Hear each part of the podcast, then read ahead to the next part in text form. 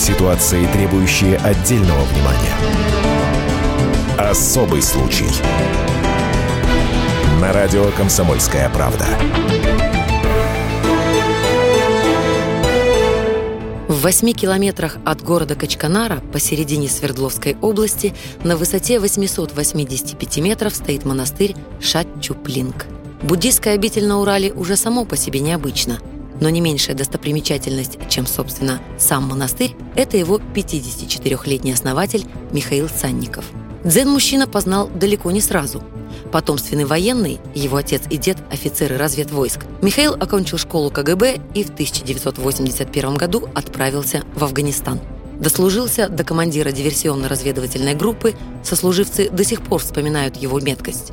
Главной задачей их отряда было уничтожать караваны с оружием, которые шли к маджахедам из Пакистана. Снайперская винтовка Санникова не знала ни одного промаха. А дальше случился срыв – Михаил навел прицел на лошадь, нагруженную оружием. Ничего нового. Он много лет этим занимался. Нужно было всего лишь спустить курок и выстрелить лошади в голову.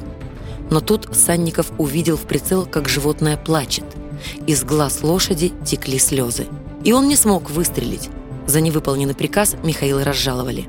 А он был этому только рад – от одного старого афганца проштрафившийся военный узнал про буддизм, про самоограничение, про достижение нирваны, а также про то, что причиной страдания людей являются они сами.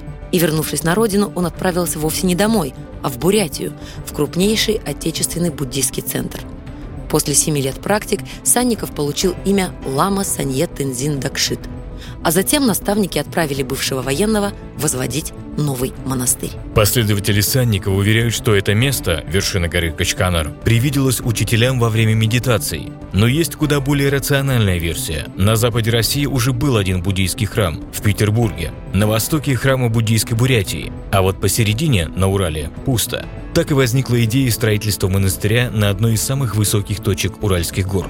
Когда Лама Дакшит в 95 году в первый раз забрался на вершину, здесь не было ничего, только камни. Первым делом он построил здесь хижину. Периодически спускался в город, чтобы заработать на еду. Слухи о Ламе быстро поползли по окрестностям – и скоро у него появились помощники. Сейчас Шатчуплинг – это уже далеко не просто хижина, это целый жилой комплекс.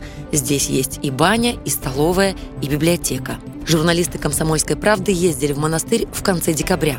Мы тогда собирали информацию для новогоднего путеводителя по самым интересным местам Свердловской области. Разумеется, нашлось в нем место и для буддийского монастыря.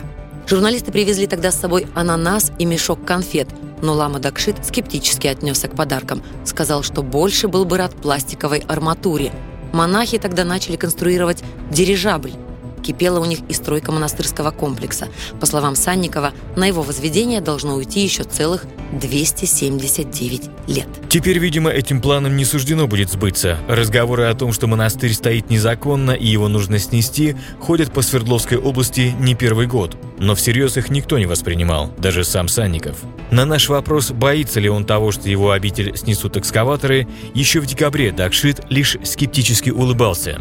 Мол, сейчас в стране кризис, никому нет дела до горы с монахами. Но дело оказалось все-таки слишком прибыльным, чтобы забыть о нем, пусть даже и в кризис.